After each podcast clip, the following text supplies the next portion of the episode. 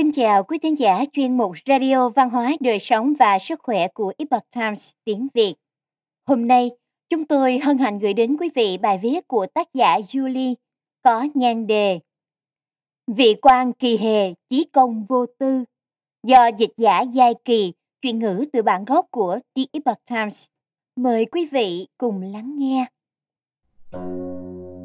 Chí công vô tư là một lý tưởng đạo đức quan trọng.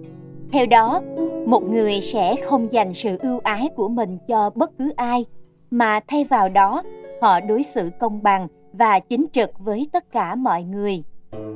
Điều đó đòi hỏi họ phải gạt bỏ những tư lợi và thành kiến vì như tình cảm dành cho bằng hữu và gia đình, thái độ tiêu cực với đối thủ cạnh tranh, thậm chí là địch nhân hoặc thiên kiến ủng hộ hay chống đối bất kỳ ai dựa trên nền tảng xuất thân, địa vị xã hội hoặc những đặc điểm khác.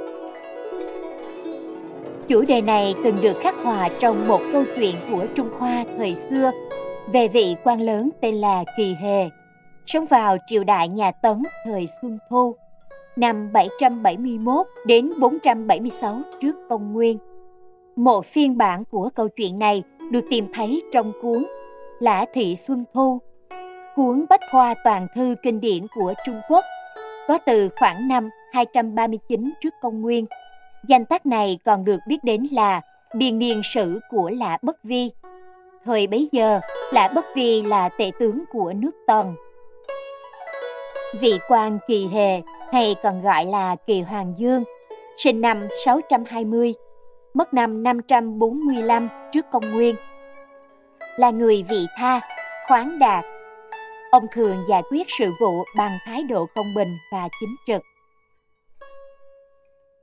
Chuyện kể rằng, khi kỳ hề tiến cử các quan lại làm công vụ, ông chỉ mong bổ nhiệm được người tài giỏi nhất, bất kể mối quan hệ cá nhân của ông và người đó như thế nào.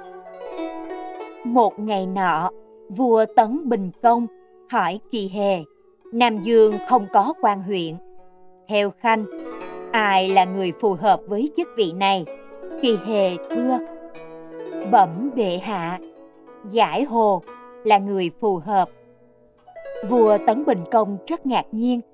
Ông hỏi lại, giải hồ chẳng phải địch nhân của Khanh sao? Kỳ Hề thẳng thắn đáp. Bẩm, bệ hạ hỏi thần ai là người phù hợp với chức quan này, chứ không hỏi ai là địch nhân của hạ thần. Tốt lắm, vua Bình Công đáp. Và thực sự đã bổ nhiệm giải hồ về làm quan huyện ở Nam Dương. Kết quả như chúng ta thấy, giải hồ đã làm rất tốt và dân chúng đều khen người ông. Một thời gian sau, vua Bình Công lại tham vấn Kỳ Hề. Nước ta đang thiếu một tướng quân trong kinh thành. Theo Khanh, ai là người phù hợp? Kỳ Hề thưa, bẩm bệ hạ, là Kỳ Ngọ. Vua Công lại lần nữa kinh ngạc. Ông hỏi, Kỳ Ngọ chẳng phải con trai của Khanh sao? Kỳ Hề đáp, bẩm, bệ hạ hỏi thần ai là người phù hợp, chứ không hỏi ai là con trai của hạ thần. Tốt lắm, vua công nói. Và tiếp tục bổ nhiệm kỳ ngọ vào chức vị này. Một lần nữa, kỳ ngọ đã làm rất tốt và nhận được lời khen ngợi từ tất cả mọi người. Khi khổng tử biết được điều này, ông đã nói với các học trò của mình rằng những lựa chọn của kỳ hề thật sự xuất sắc. Khi tiến cử người ngoài, ông đã không ngại lựa chọn địch nhân của mình. Khi tiến cử người nhà, ông đã không ngại lựa chọn con trai mình. Chỉ khi một người có đức hạnh vượt trội mới có thể đưa ra những tiến cử như vậy. Do đó, Kỳ Hề là người chí công vô tư. Ông có tấm lòng vị tha, ngay thẳng và chính trực.